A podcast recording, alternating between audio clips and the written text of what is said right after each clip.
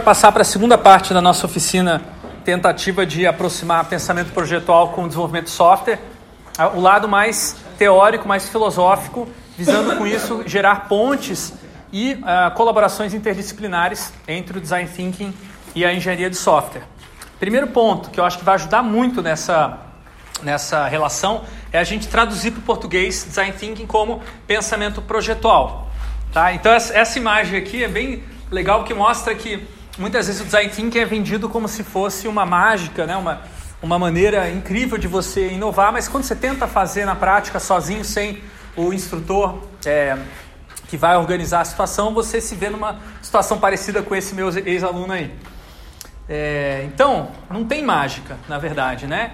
Design Thinking não é um método mágico vindo do exterior. Né? É uma coisa que já existe, inclusive, já existe dentro da engenharia de software. Então, a gente pode fazer uma analogia. Assim como existe o pensamento jurídico no direito, existe o pensamento projetual no design.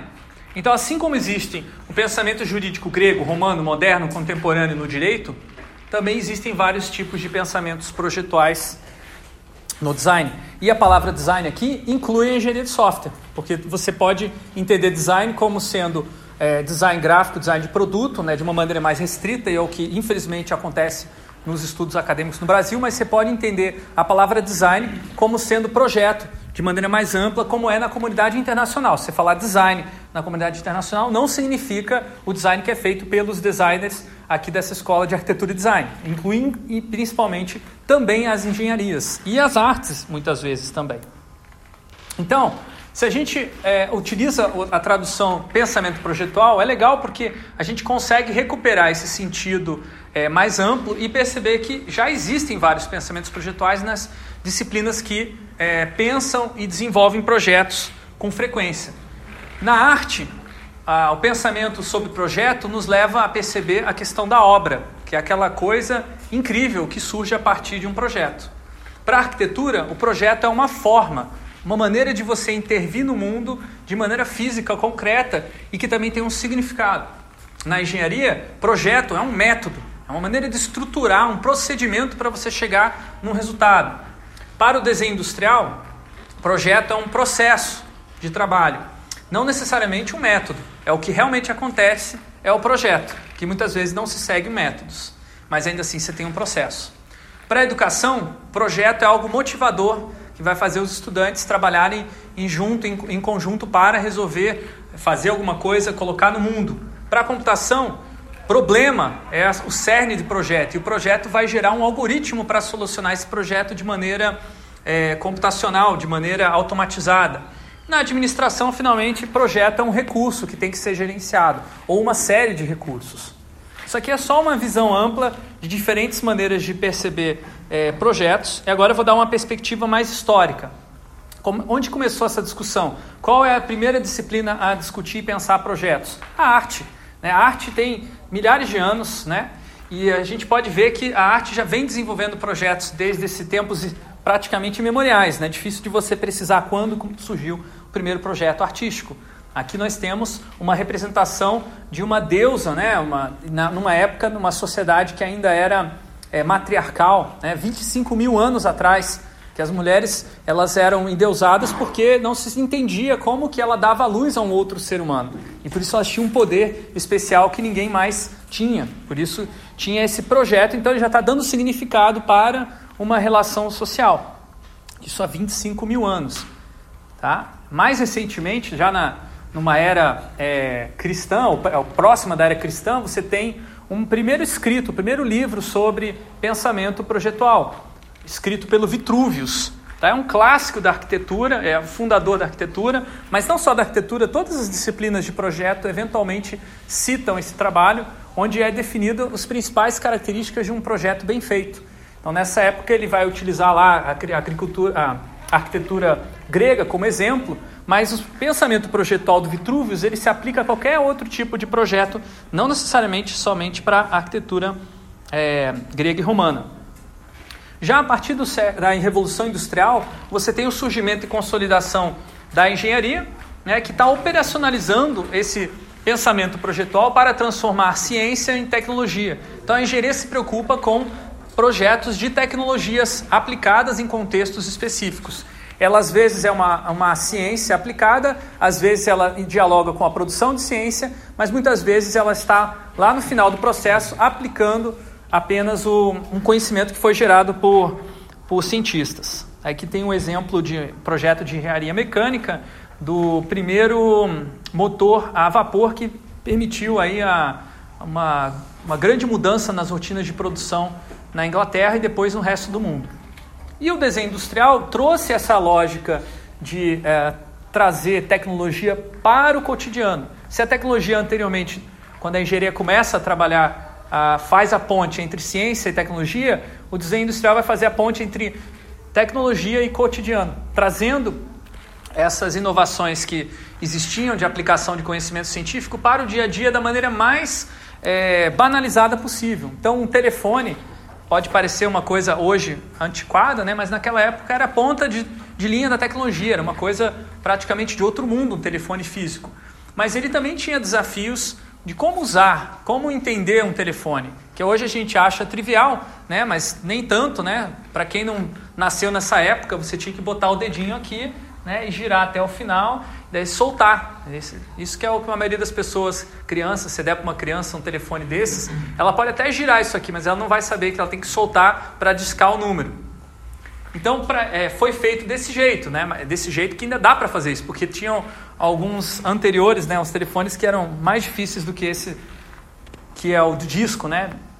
Esse é um projeto bem interessante que não envolve somente a questão do, é, do dial, mas envolve também toda a ergonomia da pega para caber na mão de vários tipos de pessoas. Tem a questão estética também, icônica, né? Esse projeto é tão forte do, do Dreyfus, Henry Dreyfus, que até hoje a gente identifica telefone pelo formato dessa, desse fone, né? A gente, no, a gente abre o, o smartphone e clica em é, telefonar e esse, o ícone, a, o shape, né, a silhueta desse é, modelo ainda está presente. Então veja como é potente a forma enquanto um significado também. A educação, ela estudou como que a, os estudantes de design arquitetura é, aprendiam nas artes também, a partir de projetos, e resolveu trazer isso para outras áreas, com dois conceitos aí que são hoje estão muito fortes ligados à ideia de metodologias ativas, que é aprendizagem baseada em problemas e aprendizagem baseada em projetos, ou também mais conhecido como pedagogia de projetos. Essas duas ideias foram fundamentadas principalmente pelo Dewey, que foi visitar essas escolas de arquitetura e design, se inspirou e resolveu escrever a respeito dessa maneira como se aprendiam nos, nessas oficinas e como se poderia aprender também em outros contextos que não fosse só a educação de disciplina de projeto, mas que todas as disciplinas pudessem desenvolver projetos.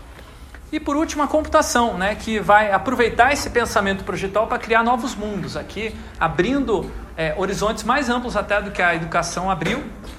É, aqui nós temos um exemplo do Mainframe System 360, que foi um dos grandes projetos aí da computação no, na primeira metade do século 20, né, que marcou assim a, praticamente o berço da engenharia de software. Né? Quem fala muito sobre esse projeto é o Fred Brooks, que foi o, o gestor desse projeto teve vários atrasos, várias dificuldades no projeto que geraram as, as primeiras reflexões da necessidade de transformar o trabalho de computação numa engenharia de produção, que acaba se tornando conhecida mais como engenharia de software.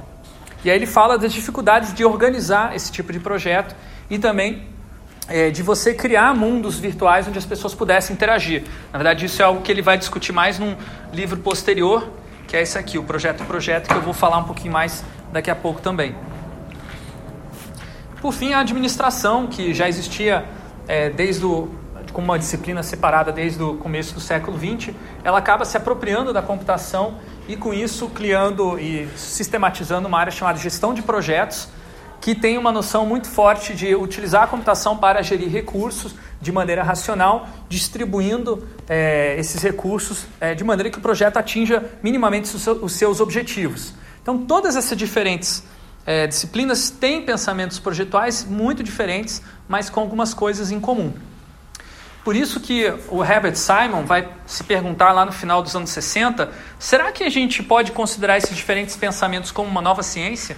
Uma ciência do artificial? Então ele vai escrever esse livro aqui, que é um livro fundamental para entender a história da computação e a história do, do design numa época que ainda era uma coisa só. Nessa época, o Herbert Simon ele, não, ele era oficialmente da engenharia elétrica, mas ele atuava é, num campo que chamava inteligência artificial, que na época era multidisciplinar, não era só a computação que contribuía para a inteligência artificial. Tinha muitos pesquisadores na psicologia, pesquisadores no design, pesquisando esse, esse assunto, e ele escreve com uma perspectiva bem é, abrangente visando que, já que existem ciências naturais que estudam fenômenos da natureza, por que não existir uma ciência artificial que estuda os fenômenos artificiais criados pelo ser humano? E aí você consegue valorizar as disciplinas de projeto, engenharia, arquitetura, design, desenho industrial e essas outras que eu mostrei aqui, dentro da academia. Porque na época elas não eram, como são hoje, tão valorizadas. Disciplinas de ciências tradicionais tinham muito mais recursos é, para as, as suas pesquisas. É alguma coisa que mudou, em partes também por causa do trabalho do Herbert Simon, de valorizar as escolas é, técnicas, as universidades como Massachusetts Institute of, of Technology, MIT, onde o, o Herbert Simon estava localizado. Só que depois do, da publicação desse livro, muita gente discutiu o assunto, se formou realmente uma espécie de ciência do design. Vários pesquisadores agregaram nesse, nessa área, pesquisadores de várias áreas, não eram pesquisadores da área de desenho, de, de desenho, industrial, como às vezes a gente imagina, né? a ciência do design é a ciência do desenho industrial. Não, era multidisciplinar, tinha gente de todas as áreas praticamente.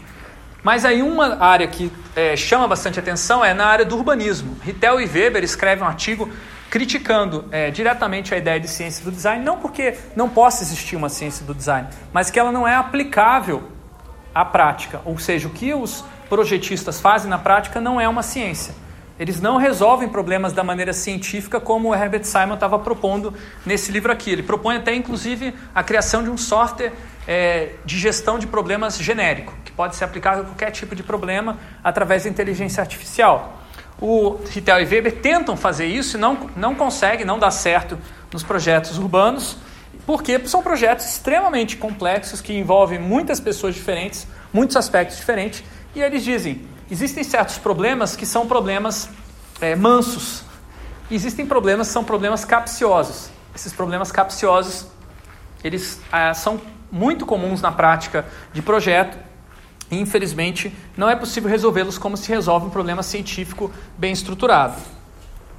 Depois disso, é, começa a se refletir, então, não é bem uma, uma ciência, então talvez seja uma, mais uma disciplina, uma disciplina interdisciplinar de pesquisa em design, é, que vai dar origem ao conceito de Design Studies, em português, estudos de design. Então o Archer vai escrever essa, é, um artigo que vai ser o artigo fundador dessa revista, esse periódico chamado Design Studies, que hoje é o periódico de maior impacto nesse estudo interdisciplinar do design. Esses caras todos que eu vou apresentar aqui na, nos próximos artigos, todos publicaram um ou outro artigo nessa, nessa, nesse periódico. Eu publiquei também, então estou na história do, dos estudos de design. E eu acho muito interessante essa ideia de você ter um espaço interdisciplinar para discutir design. E muitas vezes as pessoas não entendem isso, acham que a gente está, quando fala design, está discutindo só desenho industrial, mas não, a gente está discutindo arquitetura, engenharia e outras ah, instâncias de projeto em outras áreas. E aí o Nigel Cross vai junto concordar com o com a Bruce Archer de que é, existe uma, uma disciplina que não é nem uma ciência nem uma arte, tá? que é uma, uma disciplina que estuda design e, o que, e ela estuda de um jeito diferente que as outras disciplinas. Existe um modo projetual de conhecer. Então esse Designerly Ways of Knowing se torna um paradigma para a pesquisa do design que até hoje ainda não se foi questionado. Ainda se aceita que existe uma maneira de conhecer o mundo que é projetual. É uma maneira que envolve principalmente você construir coisas no mundo. E ao você construir, você está gerando conhecimento. Da mesma maneira como você gera conhecimento quando você faz um experimento dentro de laboratório, da mesma maneira quando você gera conhecimento quando você escreve um artigo teórico, por exemplo. Então ele fala, na hora que você cria um protótipo, esse protótipo ele já traz um conhecimento sobre o mundo. Né? Então, existe também um tipo de conhecimento, que é um conhecimento projetual, que deve ser valorizado pela disciplina que estuda o design dessa maneira ampla. E aí, o Bruce Lawson, ele, vai, ele é um psicólogo cognitivo, cognitivista, mas também é um arquiteto. E aí ele se pergunta, tá, então existe uma maneira específica de é, conhecimento de design, mas como que se surge esse conhecimento e como ele é, ele é transformado pelo pensamento? E aí ele escreve esse livro aqui, Como os Arquitetos e Designers Pensam, que é um livro fabuloso sobre processos cognitivos na área do, da arquitetura e do design. É um livro bem fácil de ler, pouco conhecido, talvez seja o livro mais detalhado hoje que tem em português sobre o que está se dizendo como design thinking. Ele explica como que os designers pensam, como os designers sabem. Inclusive, ele, nesse livro inclui também os projetistas de software, e aí o Donald Sean, olha só. Meu Deus, olha só que incrível. Deixa eu dar um abraço aí. Uma salva de palmas para a Tânia aí. Meu Deus do céu, não, não podia ser mais sincronizado, né? Olha o show, Tânia. Olha o show. Ó, tira uma foto aí, tira uma foto. Ó. Não, é o Ela escreve. Saiu falando. Não, não, ela tem que falar três vezes. A Tânia. Vezes, vezes, numa introdução só, ela cita só o chão. A, a Tânia acabou de defender a dissertação de mestrado dela, na segunda, né? E ela usou esse livro como uma das principais referências, que é o livro que pergunta o seguinte: como que designers aprendem a pensar como designers?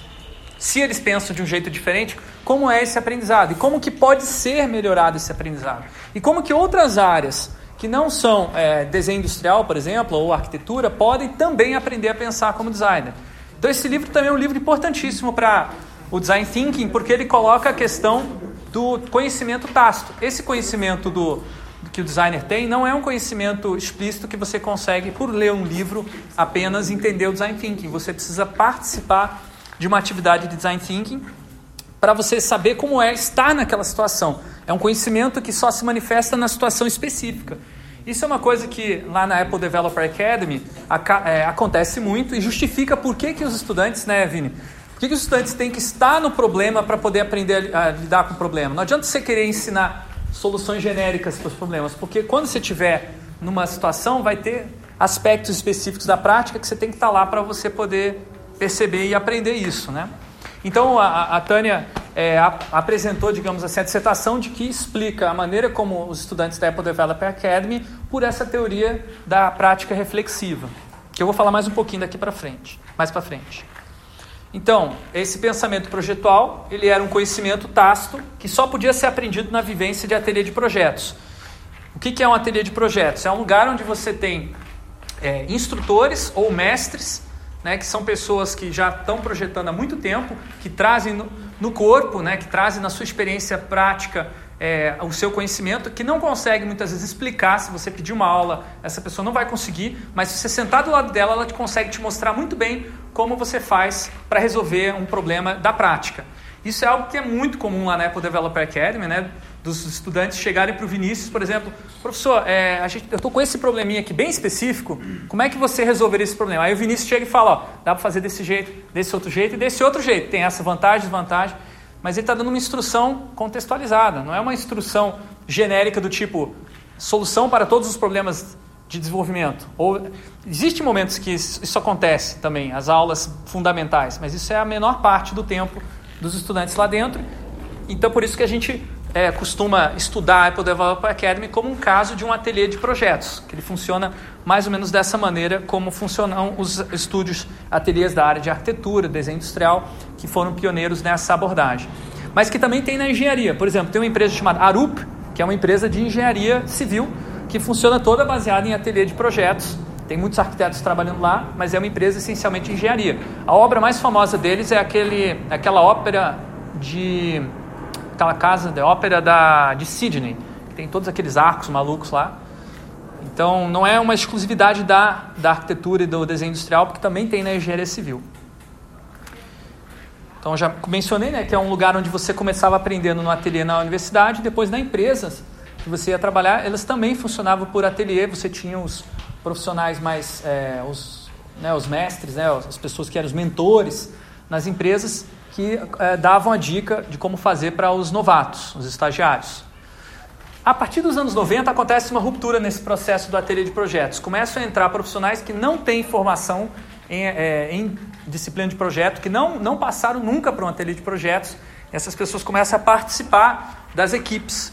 uma das empresas que é pioneira nisso é a IDEO. Tá? Eles escreveram dois livros bem importantes, o Tom Kelly, sobre faces da inovação e arte da inovação, é, que explicam como que eles, por que, que eles contrataram antropólogos, psicólogos, é, teatrólogos, para trazer perspectivas diferentes para o projeto.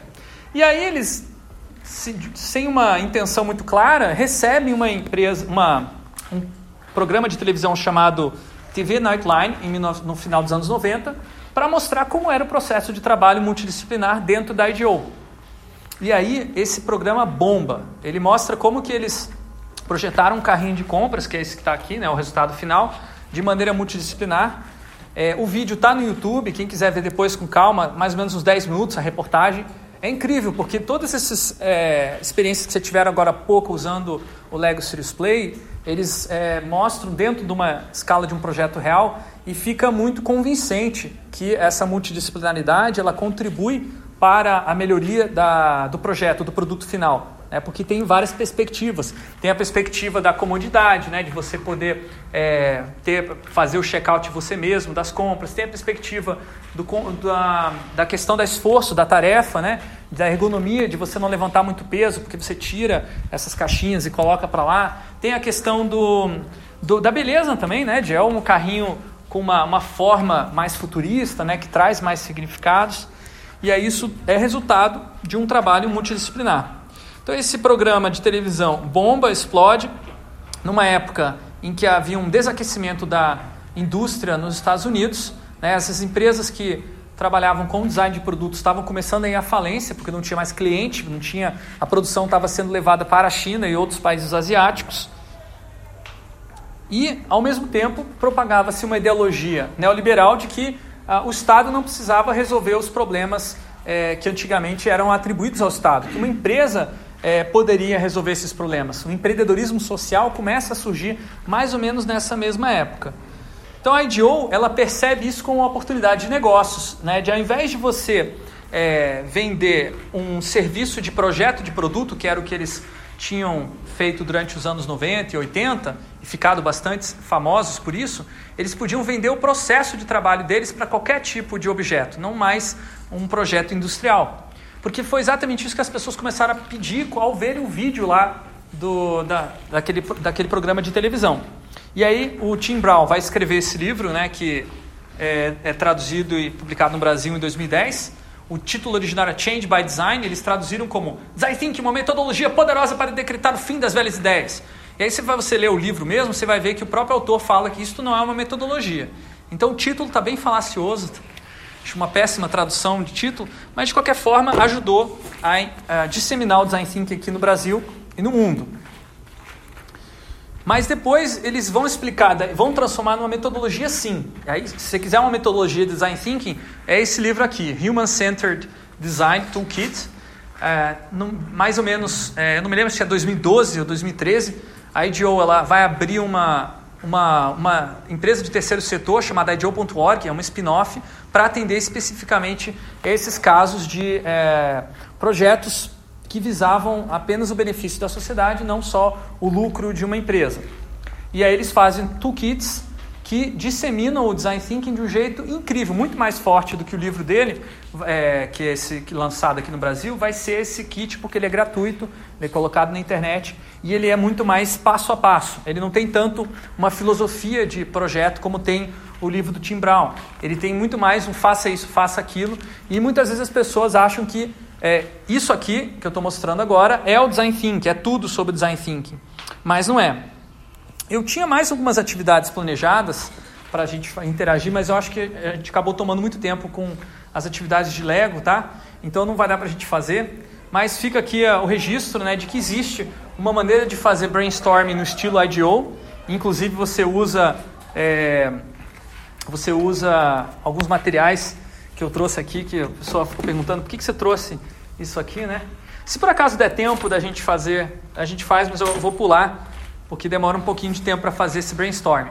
Basicamente, você vai utilizar vários recursos para o pensamento concreto ser aproveitado no processo criativo também. E aí, vestir roupas esquisitas faz a diferença no processo criativo. Bom, a maior parte do que a gente vê como design thinking hoje, né, visualmente, e que vai influenciar o layout dessa sala que a gente está aqui agora, olhe para os lados, veja como essa sala se parece com essa foto, de uma certa maneira, né? Então, por quê? Porque alguns professores aqui da PUC foram na D-School, né? Se não foram, ouviram falar da D-School. E se ouviram falar, viram fotos da D-School. Quando se fala de Design Thinking, a primeira imagem que se vê é isso aqui. Ou coisas parecidas com isso. São painéis, é, quadros em branco, com um monte de post-it, com um monte de ideias, necessariamente desorganizado, não pode ser organizadinho, né? É, não, não segue um grid. Isso é uma característica do tipo de é, pensamento projetual cultivado pela D-School e não pela IDEO. A IDEO tem um tipo de pensamento projetual, a D-School vai ter outro, embora a D-School tenha sido fundada por um, um, professor que é da Stanford, mas que também é um fundador da IDEO, que é o David Kelly. Mas ela tem algumas dif diferenças, ele é mais simplificado, o Design Thinking da, da D-School. A D-School ela, ela foi fundada com um financiamento generoso da SAP, SAP, né, que é uma grande empresa aí da, da área de, de software, que eles participaram de uma oficina da IDEO, né, contrataram a IDEO para uma consultoria. O, é, o Hassoplatner, que era um dos diretores, ou se não ainda é, ele gostou tanto que ele falou: nós temos que espalhar isso para a empresa inteira. E aí é, perguntou para a IDEO como é que faz isso. Vai, a gente tem que abrir uma escola para formar essas pessoas. Sugeriu um investimento na Stanford, né, que podia receber é, esse dinheiro até com benefícios fiscais e tal. Então, 60 milhões foram investidos na fundação da Discool, a partir da, da Hasso-Plattner é, Institute, que é uma ONG fundada pelo é, Hasso-Plattner, que depois vai levar a, esse modelo para a Alemanha, na, em Potsdam. Então, tem uma Discool também na Alemanha, pouco conhecida, mas muito mais acessível, barata e aberta do que a Discool de Stanford. É, eles dá, ofereciam até alguns anos atrás curso gratuito de Design Thinking durante quatro meses e eu conheci dois brasileiros que fizeram esse curso, voltaram para o Brasil, fundaram uma empresa chamada Design Ecos, que é responsável, uma das grandes responsáveis pela disseminação do Design Thinking no Brasil, do jeito que a gente conhece, esse estilo aqui, que é essa escola DT que está aqui. Assim como eles, várias pessoas fizeram esse tipo de é, treinamento gratuito e espalharam pelo mundo é, Design Thinking e inclusive nesse lugar que a gente está aqui agora, nessa universidade, esse discurso né, de que design thinking é igual a inovação tem a ver com esse trabalho feito pela Discool pela, é, e pela IDEO. Então, no final das contas, o que aconteceu com o design thinking, ele virou uma abordagem genérica de inovação fundamentada na cocriação multidisciplinar. Esse aqui é um trabalho que não é de ninguém da, da Stanford, nem da, nem da Discool, é do pessoal de, da Universidade de Delft, na Holanda, que olhando para essa transição do design histórica percebe um padrão de que ah, existe uma, uma atuação mais forte dos designers na época em que você não sabe exatamente em que, o que você vai construir naquele projeto, que é o chamado fuzzy front-end. Você não sabe quais são os requisitos, você nem sabe qual o contexto, você nem sabe quem é o público, nem sabe quem é o cliente. Você quer fazer alguma coisa, mas você não sabe o que. Tá? Então isso é o chamado fuzzy front-end. E essa é a parte mais importante de um projeto de software, segundo o Fred Brooks. Então, nesse livro, ele vai falar: o desafio mais importante para o software não é como construir, mas o que construir, o que fazer, o que produzir, né? o que projetar.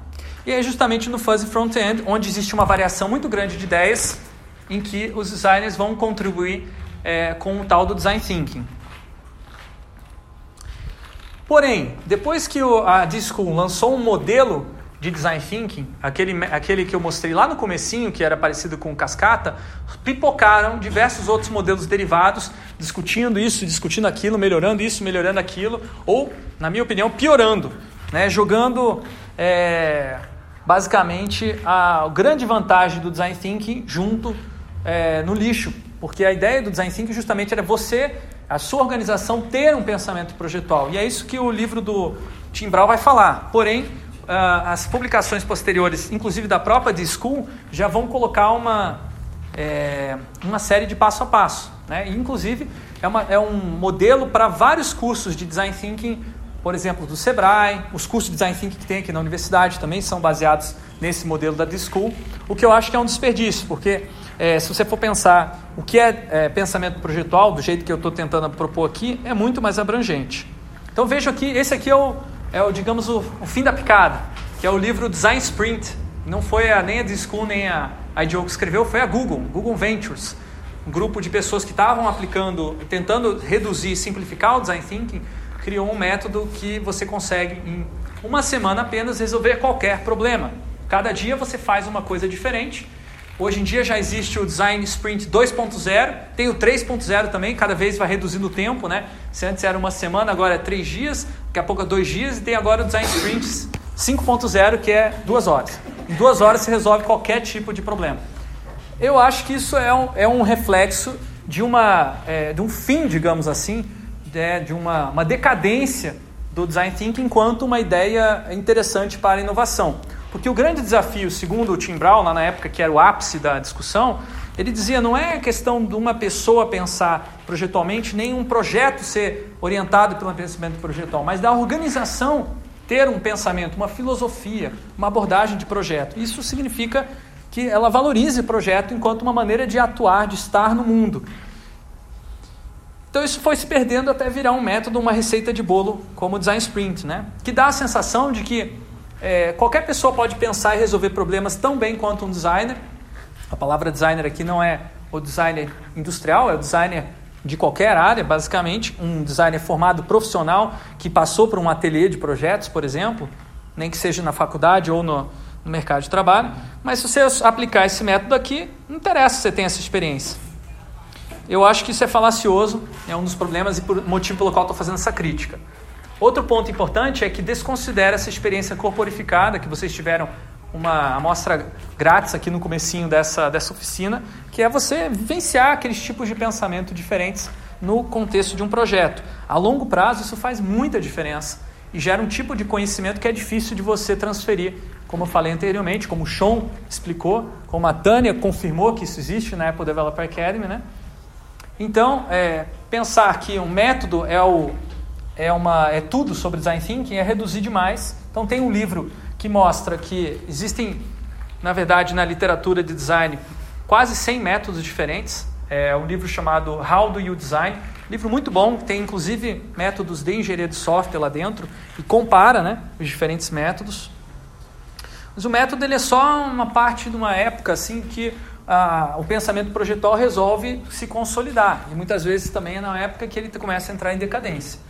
Mais interessante do que aplicar o método é compreender o pensamento que gerou esse método. Porque muitas vezes você vai ter que improvisar na prática um novo método ou um novo processo ou algo que nem é um método ainda porque você não tem tempo para pensar no método. Mas ainda assim você pode ter e deve ter um pensamento, um pensamento coerente, algo que é, se, se seja cultivado ao longo de vários projetos. E é isso que eu estou falando quando a gente, eu penso em pensamento projetual. E aí, agora a gente vai passar para uma terceira parte dessa, dessa, dessa oficina, que é mais especulativa. Mas antes de passar por isso, eu queria perguntar se alguém tem algum, alguma pergunta até aqui. Não? Não, E aqui, ó, que escrito que vocês são estudantes. Fazer pergunta? Boa. É... uma pergunta, mas é lá no comecinho de hoje, pode daí. Pode, pode. É referente ao, acho que era o item 2, quando você falou que quando a gente te entrega já o que a gente quer, a gente acaba tirando a criatividade, a criatividade das pessoas. Colocando isso no desenvolvimento de software, onde a gente às vezes defende documentação, defende documento de visão, defende levantamento de requisitos, a gente já está entregando para o desenvolvedor algo que ele vai fazer para funcionar daquele jeito. Então, isso aí está vindo meio que de encontro. Né? conflitante. Proposta, né? Conflitante, exato. Um tem uma proposta e engenharia de software, na, no requisito de, requisito de software, requisito de funcionalidades, documentação é outra, outras coisas. Ou, assim, ou seja, jogamos fora aquela parte de documento de visão e vamos partir para isso para podermos criar soluções melhores para os nossos clientes, tipo é, criar designer think, é, o X, todas essas coisas novas estão surgindo para entregar melhores soluções para os clientes? Ou devemos seguir o padrão anterior? O que você está falando é um dilema. Tá? É um dilema que em cada projeto vai ser diferente a resposta. Tem projetos que você vai querer que o desenvolvedor seja criativo, como um projeto de um aplicativo, uma startup que precisa ser é, aparecer no mundo, que não existe ainda. Ou tem projetos em que você está fazendo um sistema é, de segurança de alta periculosidade que você não vai querer que o desenvolvedor seja criativo. É, depende de você entender qual é a abordagem de projeto, ter um pensamento projetual. Eu vou falar agora de diferentes tipos de pensamento projetual que é mais adequado. Vai ficar mais claro conforme eu for apresentando o resto. É que o nome projeto ele segura muito, muito a criatividade, né? De repente, criação seria o nome correto, né? Especificamente para quê? Quando você projeta, você coloca passos, processos, métodos, né? É, é que tá, você está pensando pelo ponto de vista da engenharia. Lembra que eu mostrei aqui? Para mim, projeto, projeto não é método, projeto é processo, e processo não é método. Sabe por quê? Assim, assim como eu não entendo pro design entendo. também. Né? Mas o design thinking está morrendo porque o pessoal está encarando dessa forma. Isso, concordo. Então, concordo. Assim, como realmente eu posso esquecer um pouco da ideia de projeto e pensar em criação? De repente o problema está aí. Sim. Não, é, Mas com é certeza. projeto no sinônimo de criação, não no sinônimo de processo burocrático. E aí que é a questão. A nossa palavra em português é uma só. Para a palavra design e para a palavra project é a mesma coisa. É, tem gente que traduz como modelagem. É, a gente fala desenho também. É. Na computação a gente não usa a palavra desenho, mas a gente usa é, a gente evita traduzir. Quando a gente quer dizer design, a gente nem traduz mais, né? A gente usa design mesmo. Você usa design. Oi? Se você for da PUC do Rio, você usa design. Ah, é aí que é o negócio. Daí que Entendi. acho que é daí que vem. É design. Na engenharia projeto é design. Mas assim, a, a, crítica em si, sobre o. Eu vi que você evitou falar sobre a crítica. Você tinha um slide lá que colocou crítica lá e você evitou, pulou. Uhum. É, quando vem ideias, quando tem pessoas, quando tem essa, essa interação, é natural a, a, o, o, pensamento crítico, né? Que isso é até incentivado em alguns momentos, em, alguma, em, em alguns momentos, em alguns lugares. Esse pensamento crítico, se ele é bem administrado, eu sempre, eu sempre entendi e, e, dificilmente eu consigo, não consigo não pensar que isso daqui, que o pensamento crítico bem administrado é um pensamento que ele tem a, a contribuir. O problema do pensamento crítico muitas vezes é a, é a, é a cultura das pessoas que acabam influenciando que a crítica acaba sendo algo ruim. Entendeu? E daí ela acaba se, se, se, minimizando. Então isso é, isso, é, isso é meio clássico, ou até poderíamos abrir aqui uma discussão, mas não é o caso agora. Mas eu notei que, que, o, que o design thinking você tirou essa parte da crítica, das ideias, para dizer, para mais ou menos assim, ó, tipo, não, não, não critique ou critique, ou, ou qual que é a tua posição sobre esse, sobre esse aspecto quando você está nesse momento de discussão? É, a gente estava discutindo isso outro dia na, na defesa da Tânia, né? Que a gente percebeu que uma das grandes coisas interessantes que a, a, o estudo etnográfico dela mostrou é o papel importante e fundamental que a crítica tem né, dentro da Apple Developer Academy e, por outro lado, a dificuldade que os estudantes têm de receber essas críticas, em especial da computação. Porque os estudantes de design estão mais acostumados a receber crítica. Na verdade, é uma, existe uma cultura de crítica. Né? A gente até tem um termo técnico para isso que vem da arquitetura, que é sabatina. Ou, eh, traduzindo, eh, na verdade, o original em inglês é design critique. Né? É um momento específico e formal onde você mostra o projeto e o pessoal vai saraivar o teu projeto publicamente, ou às vezes só o professor que vai saraivar. E isso é visto como uma coisa bacana porque é, você não tem critérios bem definidos para avaliar o seu projeto. Então você não consegue avaliar o seu projeto com base numa checklist. Por quê? O seu projeto é uma criação de algo que não existe. Como é que você vai usar uma checklist para algo que não existe? Por exemplo, um novo aplicativo que nunca ninguém fez daquele tipo. Então, é, o que, que você pode ter como critério? O critério tem que ser criado, on the fly. Você precisa ter um feedback. Então, não dá tempo de o professor fazer uma pesquisa para gerar o checklist. Ele tem que, na hora, te dar um feedback criando critérios mais ou menos que fariam sentido para aquela situação com base na experiência prévia dele. Então isso é, o, é o, basicamente uma das, é, uma das maiores dificuldades que o professor na Apple Developer Academy tem, porque ele tem que improvisar essa crítica, e também a dificuldade relacional, porque é, assim, eu tive muitos problemas com os alunos lá, porque eu fazia essas críticas que eu estava acostumado aqui do, do curso de design, e os alunos de design, tudo bem, mas os alunos da computação ficavam muito é, chateados e iam lá reclamar com o Fábio. Ô Fábio, ele foi muito grosso, ele destruiu o nosso projeto, não sei o quê, não sobrou pedra. Pro... Ah, aquele professor muito grosso, Fábio.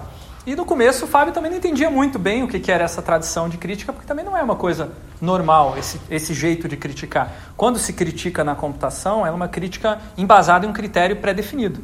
Então você vai fazer uma crítica do tipo, olha, você não está seguindo o checklist tal, você não está seguindo esse modelo, ou você não está seguindo essa, essa, essa norma técnica.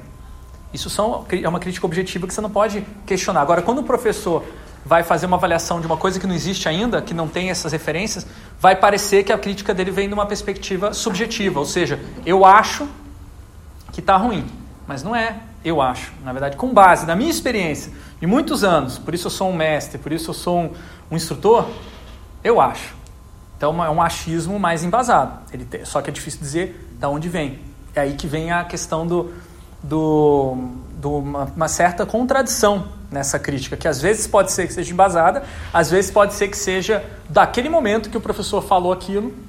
E aí a minha perspectiva é, não interessa, interessa o resultado. Se o aluno pegou aquela crítica se a crítica é boa ou não, você vai avaliar pelo resultado dela. Se o aluno pegou aquilo, ficou em depressão, daqui a três dias ele voltou com uma ideia incrível, a crítica foi boa. Mesmo que o que o professor falou for besteira.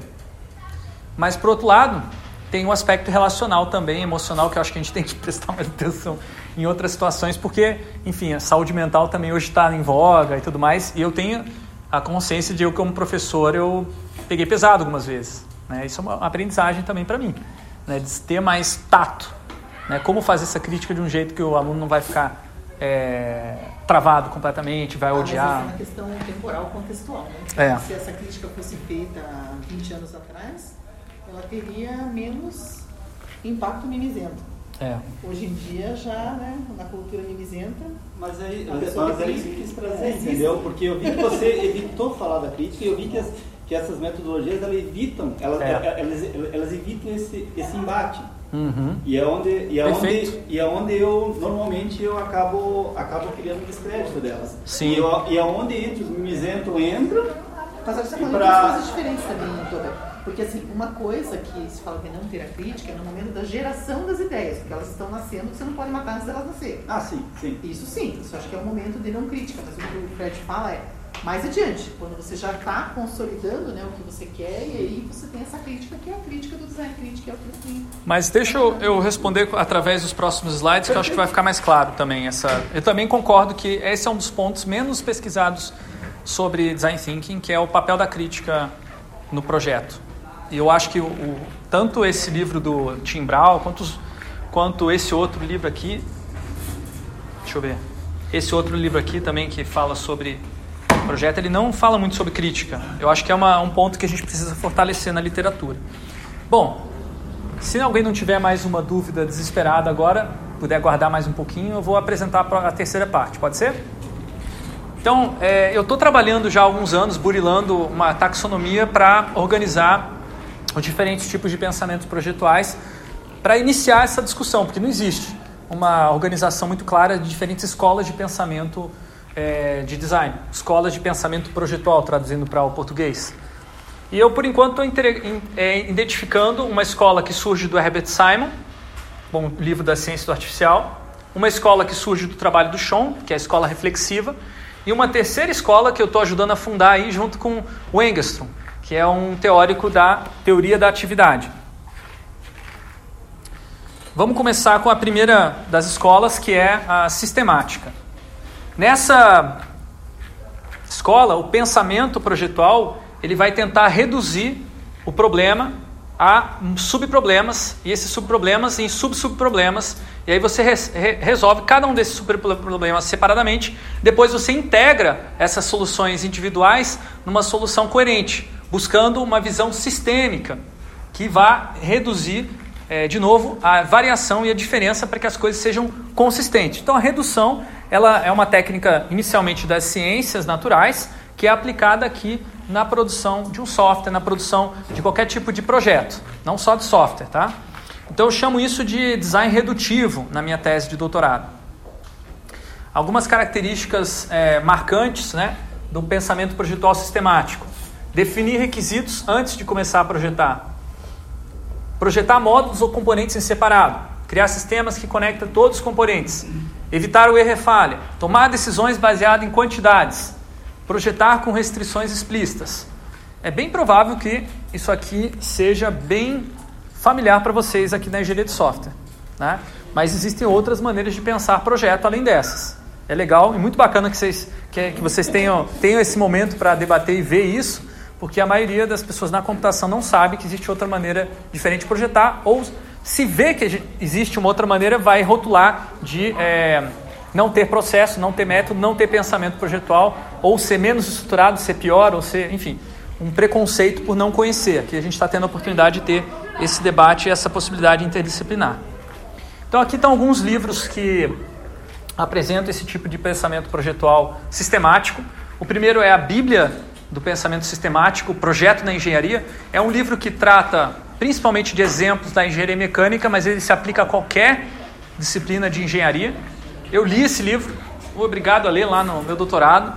É um livro denso, pesado, gigante, muito minucioso. Né? Ele trata o projeto como sendo uma, uma, um método bem detalhadinho. Né?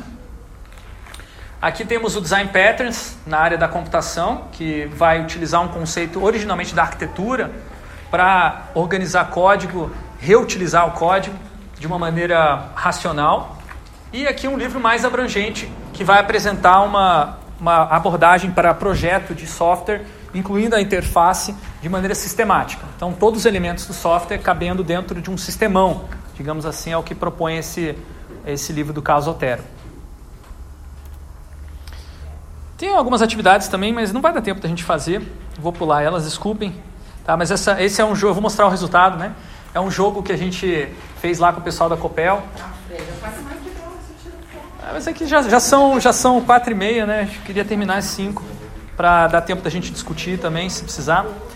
Enfim, é, você faz é, pontos entre A e B. Você marca qualquer ponto no papel, mas se cada vez que você marcar um caminho, você tem que fazer um caminho diferente. Então, para ver mil e uma maneiras de você ir de A a B. E aí, olha só o que, que fez o, um dos colegas nossos lá da Copel, a solução dele.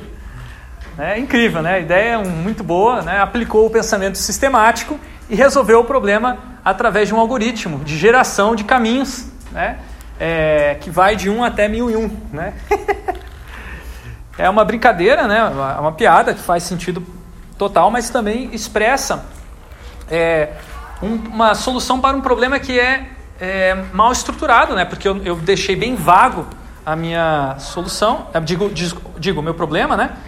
Cria um caminho de A até B, qualquer lugar. Então tem várias é, instruções que não estão sendo dadas, tipo onde que eu coloco o A e B na folha. E assim como no primeiro exercício que a gente fez com os, é, os de Lego, a intenção é essa mesmo, é deixar a pessoa mais livre para ela trazer o que ela quiser e, por exemplo, no caso, trazer algo que a gente não esperava que alguém resolvesse esse problema através de um algoritmo. Então eles estruturaram o problema ao definir esse algoritmo, transformaram um problema mal estruturado em problema estruturado. Isso aqui é uma teoria, uma parte da teoria fundamental do Simon, de que qualquer problema da nossa sociedade pode ser resolvido de maneira computacional se você estruturar aquele problema. É um argumento que vai ser rebatido pelo Sean, como eu disse, daqui a pouco vai dar origem ao é, o próximo pensamento projetual, que é o reflexivo. É, o Sean ele vai dizer o seguinte: que ah, o pensamento projetual nas escolas de arquitetura e design que ele estudou, arquitetura e design industrial, os é, estudantes eles ficam batendo contra as paredes conceituais do projeto dentro de uma, uma digamos assim, uma caixa. Eles ficam, cada vez que eles batem no, no canto dessa caixa, eles repensam essa caixa, eles é, recebem às vezes uma crítica do professor, tipo, não vá por esse caminho, não vá por aquele caminho, não vai dar certo o que você está fazendo. Essa crítica que o Toba estava falando agora há pouco. Né? A, a, crítica ela é, é o estopim para uma reflexão que não é feita do tipo, eu vou voltar para casa, chorar e pensar no meu projeto. Porque você não tem tempo para isso. Você, na hora, já vai mudar o seu curso de ação, o que você estava projetando, né? então você vai mudar o seu lado, né? por isso que fica essa, esse processo meio caótico, até chegar numa, num conceito que já levou muita paulada. E esse conceito vai para fora. Então o projeto surge a partir de uma inspiração de uma pessoa, depois ele é visualizado através de esboços, alternativas, modelos, cada um deles é devidamente criticado ou recebe algum tipo de resistência do ambiente, e essa resistência vai provocar reflexão e consequente redefinição do conceito. Então o conceito precisa ser muito forte, porque normalmente quem cultiva esse pensamento projetual são pessoas que não podem, não querem, não têm acesso aos meios de produção. Ou seja, eles não produzem, eles só fazem o projeto. Então é, é uma característica do pensamento projetual reflexivo de você entregar para uma outra pessoa fazer. É claro que isso aqui é, é como o Sean discute. Já na, quando a gente vai para a Apple Developer Academy, tem uma diferença, né, Tânia? Porque lá os estudantes eles não só fazem projeto, eles também implementam. São coisas que a gente tem que repensar aqui nessa teoria do. Exatamente aquilo que você falou. Conceito surge uma inspiração, daí eles vão discutindo, são é exatamente igual. Então aqui tem um exemplo de um arquiteto maluco pensando numa nova disciplina que seria Worldcraft, que é você projetar mundos. é muito louco esse vídeo. Ele é um dos arquitetos hoje mais famosos no mundo, Bjark Ingels. Então, esses, esses três livros que é, fundamentam essa visão, né? O, o Chão Querido da Tânia. E tem esse outro livro aqui que é pouco conhecido na engenharia de software, mas que é talvez. É? Bem conhecido? Enfim, eu não vi tanta citação do trabalho, desse trabalho dele. Fred Brooks. Não, é o primeiro livro dele, Um Homem Mítico, é famosíssimo, é fundador. Mas esse segundo livro dele, que é dos anos 90, já não é tão citado. Mas é o livro mais, é, acho mais completo que tem de filosofia e de pensamento projetual que eu vi até agora. E o legal é que ele não está no pensamento projetual sistemático.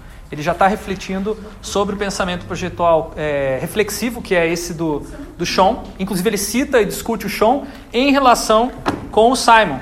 O Brooks conheceu o próprio Simon, discutiu e conversou, trabalhou com ele uma época, e o próprio Simon mudou de ideia sobre várias coisas, obviamente escreveu isso nos anos 60, e depois, só que não foi atualizado esse livro, tá? E o próprio Simon morreu antes de poder fazer essa atualização. Mas o Brooks fez o favor e trouxe essa, essas discussões mais modernas.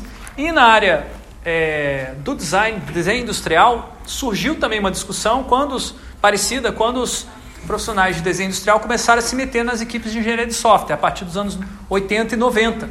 Então tem um livro muito bom chamado Thoughtful Interaction Design, que são, são, é escrito com base no Sean também, eles vão fundamentar essa ideia de thoughtful, é parecido com reflexivo, né? Que eles vão falar que os designers, quando eles vão atuar no projeto de software, eles precisam ser reflexivos, porque o software tem um desafio que não é, é somente você atender os requisitos técnicos você vai ter também os requisitos humanos. E o requisito humano, ele não é, não existe. Ele não está lá esperando para chegar. Você vai ter que criar. E você vai ter que criar observando, interagindo. Então tem todo um trabalho meio artístico até, né? Um trabalho assim é, é, manual e talvez meio artesanal de você descobrir o que, que vale a pena construir. E aí esse livro vai ser muito sobre isso e como se utiliza essas abordagens que a gente está é, tá utilizando aqui no Design Thinking, mas nessa época não se usava esse termo. É, o Design Thinking, como a gente conhece hoje, né, é do livro de 2009. Esse livro aqui, Thought of Interaction Design, é de 2004. E nesse livro, nessa época, o termo utilizado era design de interação, interaction design. Tem toda uma linha de pesquisa em interaction design que ora acontece na computação, ora acontece no desenho industrial, mas que é focada específico em hardware e software não tem essa abrangência que tem, por exemplo, o trabalho do Sean, que envolve qualquer tipo de projeto. Então aí tinha mais um, um joguinho que fechem os olhos, por favor, para vocês não, não perderem essa chance de jogar esse jogo um dia. Ok, não vou mostrar. Eu sei que sei que é sacanagem fazer isso, mas tudo bem. É, os problemas que o pensamento projetual reflexivo lida são chamados de problemas capciosos. Não são problemas que podem ser estruturados, como a gente viu anteriormente no caso da, da no caso do, do indo de, um, de A até B, né? Não são problemas que você consegue definir quais são as variáveis, né? Porque esses problemas eles estão no mundo, as pessoas estão é, complicando o problema dia após dia e você entrar no problema já aumenta esse problema. Perceber que aquilo é um problema e dizer que aquilo é um problema já afeta o problema. E por isso ele é chamado de capcioso. A complexidade só aumenta, ela nunca diminui. Quanto mais você é, cava, mais você descobre que o buraco está mais embaixo. Isso é documentado, isso é uma coisa que é uma experiência que a gente tem na prática, né? Que a gente acha às vezes que nós somos burros por não sabermos resolver aquele problema, mas não, isso é uma característica inerente à prática de projetos. Certos problemas são capciosos. E você não consegue resolver ele de maneira técnica perfeita. O que você pode fazer é resolver da maneira mais correta do ponto de vista ético.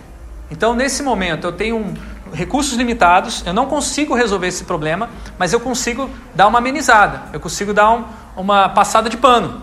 E você vai ter que fazer isso para ser considerado ético. Ou, por outro lado, eu mexer nisso aqui, eu interferir nisso aqui, por exemplo, a relação dos indígenas com o homem branco. Tá? Então você tem as tribos lá no, no interior da Amazônia que nunca tiveram contato com o homem branco. O que, que você faz? Você, é, por um lado, você pode ir lá ajudar que às vezes a FUNAI vai lá e passa com o helicóptero e joga um monte de facão para os indígenas poderem ter acesso à comida, é, poderem ter mais, mais acesso a recurso, ou você deixa eles intactos sem ajudar eles. De repente, sendo vítima de, é, de caçadores, de é, grileiros que querem ocupar as terras deles. Então, é, uma, é um problema capcioso que não tem uma solução muito clara, que a gente vem vivendo com esse problema já há mais de 300 anos aqui no Brasil. E aí, por fim, a gente vai trabalhar com pensamento projetal expansivo. Esse que ainda está em desenvolvimento, é, uma, é uma, um tipo de pensamento projetal que ainda não está muito bem fundamentado, mas o melhor exemplo de fundamentação é a minha tese de doutorado. Tcharam, momento mexan, né? Então, quem quiser dar uma olhada, depois aqui tem a tese disponível para download gratuito também. É, a expansão é a técnica principal dessa, desse pensamento. O que, que é expansão? Tem um novo problema, traz para dentro. Tem uma nova pessoa para participar, traz para dentro. Tem uma nova, uma nova ideia, um novo, traz para dentro. Caldeirão, qualquer coisa vale. E mesmo que isso cause um conflito, na verdade é porque causa um conflito que tem que entrar. Porque o conflito dentro dessa, desse pensamento é visto como sendo um impulsionador de novas ideias, um impulsionador de novas possibilidades. Então, o pensamento projetual expansivo, como eu falei, está constantemente incluindo novas pessoas, novos problemas, buscando com isso gerar uma visão ampla, mais holística dos fenômenos e, eventualmente, também visões contraditórias. Dentro dessa, de, desse caldeirão, pode ter algumas pessoas que pensam isso, algumas pessoas que pensam aquilo. Pela fricção entre essas pessoas, podem surgir ideias que não foram pensadas ainda. Outra questão também é que você não considera só ah, o planejamento, né? Você considera também a execução e a experiência que acontece depois da execução ou durante a execução do projeto. Ou seja, tem a experiência do consumidor, do usuário, tem também a experiência do empregado, a experiência do trabalhador. Também é considerada nesse pensamento projetual expansivo. Por isso que muitas vezes ele é ligado também a uma mudança na sociedade que envolve uma mudança organizacional ou envolve também uma mudança de políticas públicas. E a atitude é mais importante do que o processo. Então, pensar com as mãos através de protótipos, do jeito que a gente fez aqui, é uma maneira de ajudar a pensar junto. Isso é uma heurística que tem a ver com uma atitude. Se você vai fazer isso primeiro, no começo ou no final, isso não é tão importante quanto você seguir e ser coerente com as suas atitudes. Então é muito comum na arte, no desenho industrial, na computação também tem bastante. Aqui tem três referências de pensamento projetual expansivo. Esse é o que tem menos referência, né? Essas referências nem são tão acadêmicas assim por isso precisa está precisando de mais pesquisa. Tem o trabalho do Tim Brown, que eu já mencionei várias vezes, mas tem um trabalho na computação também, que foi difícil de achar, mas refletindo, eu considerei é, o trabalho do Seymour Papert, que trabalhou muito com é, educação, na é, informática na educação, bem no começo do, do, dos anos 70, 80. Né? Ele escreveu esse livro, o Logo, e também criou uma ferramenta lá no MIT que servia para crianças aprenderem a programar desde cedo usando metáforas e movimentações corporais também. Fez a tartaruguinha lá, né? Da, do logo. E isso, é, digamos assim, é, ele tinha a visão de que as, os laboratórios de informática não deveriam ser laboratórios, eles deviam ser mais parecidos com uma escola de samba, ele fala nesse livro. Na escola de samba, você é, não tem é, uma, uma maneira só de fazer uma coisa, tem várias maneiras diferentes você tem uma sincronia entre os participantes e eles fazem aquilo coletivamente. Eles constroem as fantasias juntos, constroem os carros alegóricos, alegóricos junto, e você tem uma intenção de construir algo bonito. Então ele enfatiza muito esse lado estético também na criação computacional como sendo algo motivador para as crianças aprenderem a programar. É, esse livro aqui também é o primeiro livro que cita o conceito pensamento computacional. É, depois existem outros autores que vão puxar o pensamento computacional para o lado sistemático, mas originalmente ele era bastante expansivo. E aí esse ano foi lançado um livro aí que é, explica finalmente de maneira um pouquinho mais é, detalhada, mas sem perder uh, o aspecto expansivo, porque tem muito livro de design thinking como esse aqui, ó, Inovação e Negócios da MJV, que é uma empresa de tecnologia da informação brasileira que virou uma consultoria de inovação é, através do design thinking. Esse livro é mais sistemático do que expansivo, eu diria, tá? Ele vai reduzir a um método, um conjunto de métodos, que é basicamente o que é esse livro aí. Já esse livro não, ele já vai falar dessas questões que eu estou discutindo aqui com vocês, são desafios mais do pensamento do que de métodos. Bem recente esse livro também, acabou de ser lançado em português. Tinha mais um joguinho aí, é, vou deixar para a gente outra oportunidade, nossa, né? Fred, tinha que ser de um dia inteiro essa nossa oficina. É, não, eu sempre coloco mais do que realmente consigo fazer. Minha estimativa de tempo não está muito bom ultimamente. Mas de qualquer forma, é, o pensamento projetual expansivo ele busca é, a origem dos problemas e também das soluções no conceito de contradição que é o conceito central aí da minha tese de doutorado. O que, que seria uma contradição? Tá?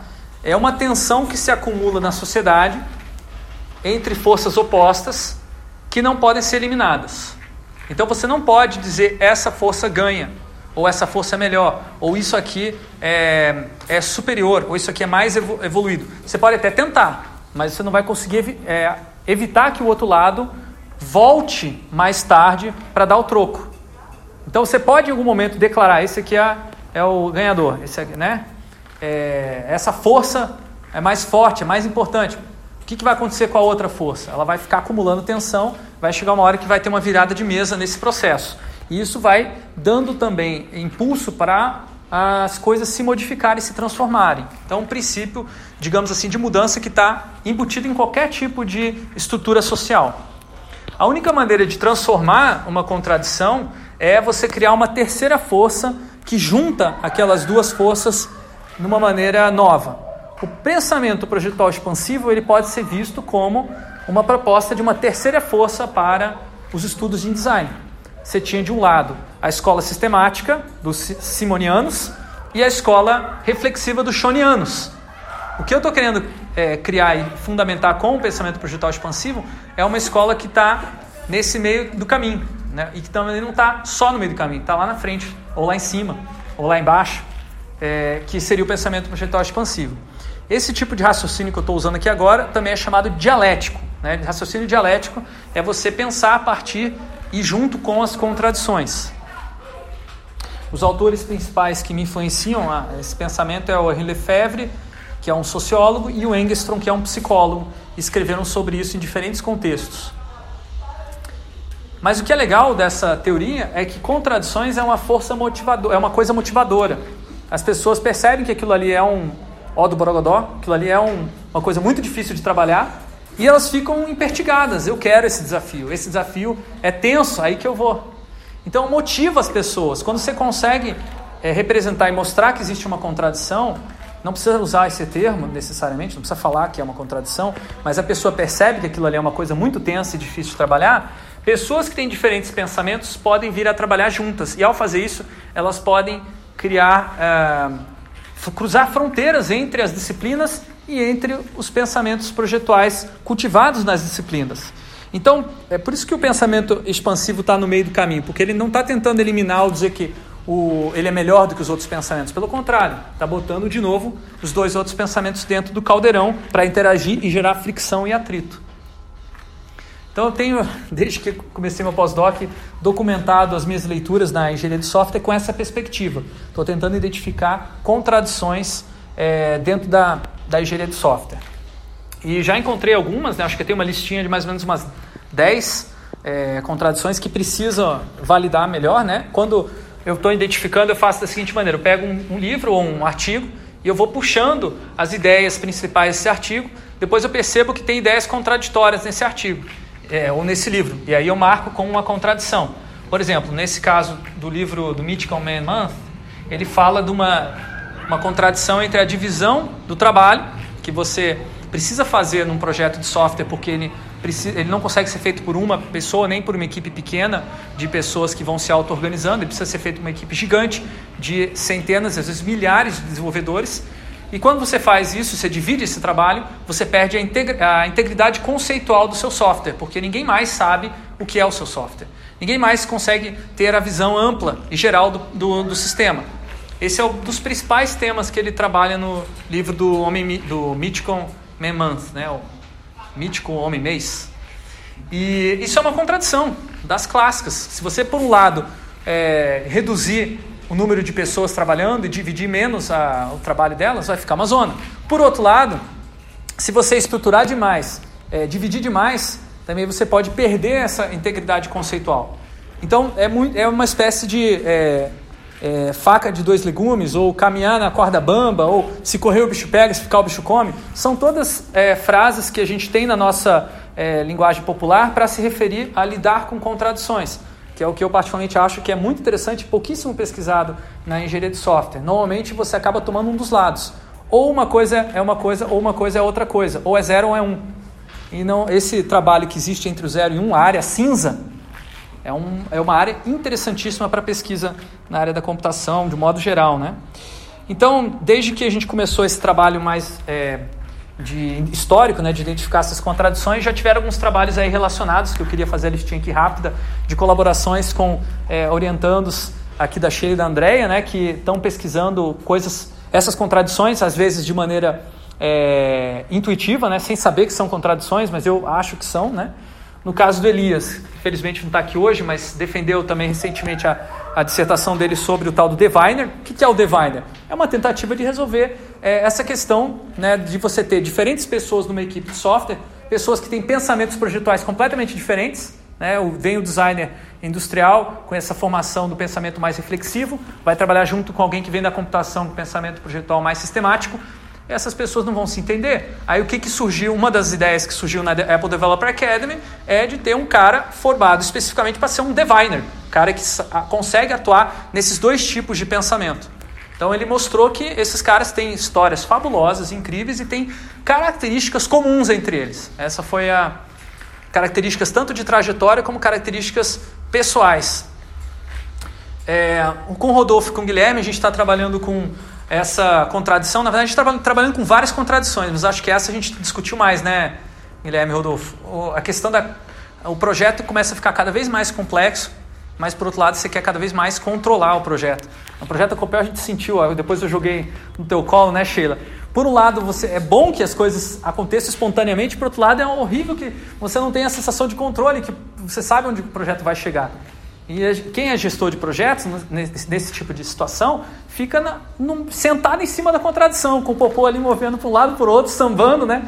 Porque se você, por um lado, tomar um lado e falar, não, agora o projeto vai ser completamente estruturado e todo, cada um vai fazer só aquilo que é, a gente está pedindo, você vai jogar o bebê fora é, junto com o, a sujeira da banheira, né? Então você não pode tomar uma decisão radical e unidirecional num projeto que tem complexidade crescente. Então a gente está escrevendo, tem um artigo aí na Transactions of Engineering Management, né? Que trabalha com, dentre outras, com essa contradição, que a gente ainda recebeu aí uma major, major revision aí, extremamente arriscada, disse o editor, mas a gente vai tentar, né? Porque, enfim, o tema é, é muito motivador, contradições motivam, né? Os malucos aqui, cada semana que eu encontro eles, não, mas peraí, eu descobri mais um detalhe dessa contradição e nunca termina, né? A gente lê, lê, lê, lê, lê e não consegue chegar a uma conclusão e eu acho que nunca vai chegar, né? A questão que é chave aqui, e é, fica a dica para nós, né? É o prazo. Acabou o prazo, não adianta, você nunca vai chegar e ter a sensação de que você conseguiu cobrir uma contradição, ela vai estar sempre fugindo, ela vai estar sempre se tornando mais complexa. Então você tem que estar atento ao prazo. Acabou o prazo, beleza, é isso que eu consegui fazer. Vou pegar um gancho. É, tem algumas, é, alguns, alguns, autores né, que utilizaram a dialética, mas não de uma forma expansiva. Né? É, no caso, eles delimitaram o mundo, né? delimitaram o que, que eles iam analisar, como o caso lá do, do Altschuler da Trícia. Se você quiser utilizar essa dialética numa, num mundo, ou seja, num corpo de conhecimento conhecido, é perfeitamente possível fazer a mesma análise de contradições. O que o Guilherme está falando faz parte dessas nossas discussões tem um cara que a gente, a gente só encontrou até agora um único cara na engenharia que discute contradições, que é o Altshuler, que era um engenheiro, não sei nem se era engenheiro, mas ele estudou, ele estudou no contexto da engenharia mecânica. Ele, ele analisou patentes. Ele analisou patentes é, e aí ele mostrou que existiam princípios é, que eram me, mais ou menos é, parecidos entre várias patentes. Ele chamou isso de contradição. E ele aplicou, na verdade, o pensamento projetual sistemático no, no livro dele lá do. Como é que é o nome do livro dele? A invenção, assim que as coisas surgem, uma coisa assim. O inventor, o inventor surgiu, uma coisa assim. Assim surge o inventor, não me lembro. Mas ele, ele vai adotar o pensamento projetual sistemático. Embora ele use, fale de contradições, eu não diria que é uma contradição que ele está falando. Eu diria que é um, é um problema estruturado, porque ele estrutura o problema. Ele cria Não, até. Na, na verdade, o que eu acho que ele faz é o seguinte: ele pega milhares de patentes junto com o time dele e ele verifica todos os parâmetros que existem em todas Isso é estruturar. Isso é estruturar. Aí parâmetros são. É É, estrutura. Não, são. são... Tá vendo que é igual, que é diferente, não é isso? Oi? Ele tá vendo que É, ele tá- ele tá- é, o padrão que ele acha é o padrão na solução, mas os parâmetros são as contradições. Por exemplo, em patentes você tem é, algumas características que são é, características relacionadas à geometria, características relacionadas a projeto, mesmo pressão, temperatura, coisas assim. São parâmetros. E ele, em todas as patentes que ele analisou, ele verificou, ó, esses parâmetros existem aqui. Eram 39. E aí ele foi, olha, quando esse parâmetro aqui ele está jogando contra esse outro parâmetro, existe esse problema. E aí ele olha no histórico de como que as patentes foram evoluindo, como que as pessoas resolveram. Aí ele cria 40 soluções inventivas, que é como que escapou da, da E aí depois disso tem um algoritmo de solução de problema genérico que é extremamente complexo, burocrático, mas muito utilizado na engenharia mecânica, mas não utilizado em outras áreas pela dificuldade de você é, abranger outros tipos de problema. O pessoal meio que força a barra, mas a gente vê que o TRIS ele é meio limitado para abrangência de problemas. O que a gente está tentando fazer no artigo, que estamos escrevendo com o Rodolfo, com a Anne também, é, é, mostrar que a gente resolveu problemas, ou melhor dizendo, mostrar que a gente lidou com contradições no projeto da Copel de um jeito mais expansivo do que sistemático. É, aqui tem uma terceira, um terceiro trabalho, daí tem mais a ver com o trabalho da Tânia, né? Que, por um lado, num projeto de software você tem pessoas e você tem interações entre essas pessoas, e isso sendo uma maneira também de gerar valor, né? De você deixar as pessoas livres para elas interagirem é, no cafezinho ou numa, numa uma sala como essa. Por outro lado, você tem processos e ferramentas que são essenciais para estruturar isso tudo. E quando você fo focaliza demais num lado, focalizando mais no outro, você vai ter efeitos diferentes, tanto na qualidade do processo quanto na qualidade do produto. No caso que a Tânia mostrou, é que apesar de ser, parecer caótico o que acontece na Apple Developer Academy, os alunos aprendem muitas coisas, muitas habilidades que você só teria, poderia aprender na prática de mercado, você aprende antes dentro da universidade, porque a universidade cria é, conflitos, cria situações de crítica, por exemplo, né, de fricção, que vai gerar é, esse tipo de aprendizagem. Ou seja, dentro da Apple Developer Academy também tem essa contradição entre as pessoas estarem é, livres para fazer o que quiserem e você tem que seguir um processo porque o prazo está acabando e você tem que entregar o seu aplicativo no final do mês. E o último, a última contradição que a gente já estudou é um, um artigo que a gente já reescreveu várias vezes e que está bem difícil de passar, que vai mostrar que a programação ela pode ser encarada como uma arte também, isso é legal, isso é produtivo e também é uma maneira de se aprender. É, mas você pode estar interagindo com esses dois lados, né? Arte e ciência, talvez seja esse a pegada para a próxima versão do artigo, né? Trazer o lado mais científico da, da questão. Estou escrevendo junto com o Fábio é, e a gente vai mandar de novo, talvez no ano que vem, né? Vamos ver, né? E aqui tem uma listinha de contradições que eu gostaria de estudar mais para frente, mas que ainda não tenho parceiros aí, fica a dica, né? É, a divisão do trabalho em integridade conceitual, que eu já mencionei, né? Seria super interessante fazer estudos de caso disso, porque não tem. É, eu já fiz uma pesquisa, não consegui encontrar, embora o, o Brooks fale disso no livro dele, é um tipo de assunto que normalmente você não vê na pesquisa em engenharia de software, mas que eu acho interessantíssimo. Quando ele diz divisão do trabalho, a que nível chega? Divisão de tarefa ou divisão por tipo de atividade?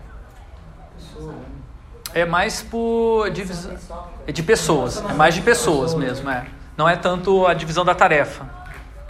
Aqui tem outra aqui, ó, de responder a mudanças Estar preparado para responder a uma mudança quando ela surgir, ou você seguir um plano independente das mudanças. Né? Isso é uma, uma contradição bem forte aí, né? Engenharia de software que, tem, que dá origem ao desenvolvimento ágil.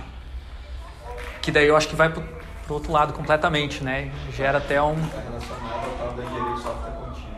Também, com certeza. É, terceiro ponto, considerações técnicas versus impacto social. É, você, é, por um lado, pensar no software enquanto um negócio isolado que tem que funcionar bem, por outro lado, você pensar o software como algo no mundo que está interferindo na vida das pessoas. É o Carl Friedrich que escreve sobre isso, um artigo bem louco, filosófico, sobre engenharia de software e aprendizagem baseada em ateliês, né? Suporte de práticas versus mudança de prática, que está relacionado com essa. Software serve para apoiar uma organização a continuar sendo o que ela já é, ou software serve para uma organização se transformar e ser uma outra coisa completamente diferente? Isso aqui é a história da IBM. Numa época, a IBM está querendo fazer software para estruturar a organização para ela ser mais do que ela já é. Agora, no momento atual, a IBM quer fazer software para inovar, para fazer transformação organizacional, transformação digital. Isso já, era, já foi mapeado, essa contradição, desde 88, né? que hoje a gente chama de transformação digital. E, por último, é, situações complexas e situações conflituosas, né? como uma coisa leva a outra. E o conflito gera complexidade, a complexidade gera conflitos. Como é que você lida com isso? Tem um livro, um artigo muito interessante sobre a dificuldade de formalizar é, atividades através de software por conta dessa complexidade e dos conflitos. Buenas, era isso. Eu corri um pouquinho, tive que pular os nossos exercícios, mas consegui terminar mais ou menos no tempo. E, enfim, se a gente tiver mais um tempinho, o pessoal puder ficar mais um pouco, a gente pode abrir para perguntas e debates.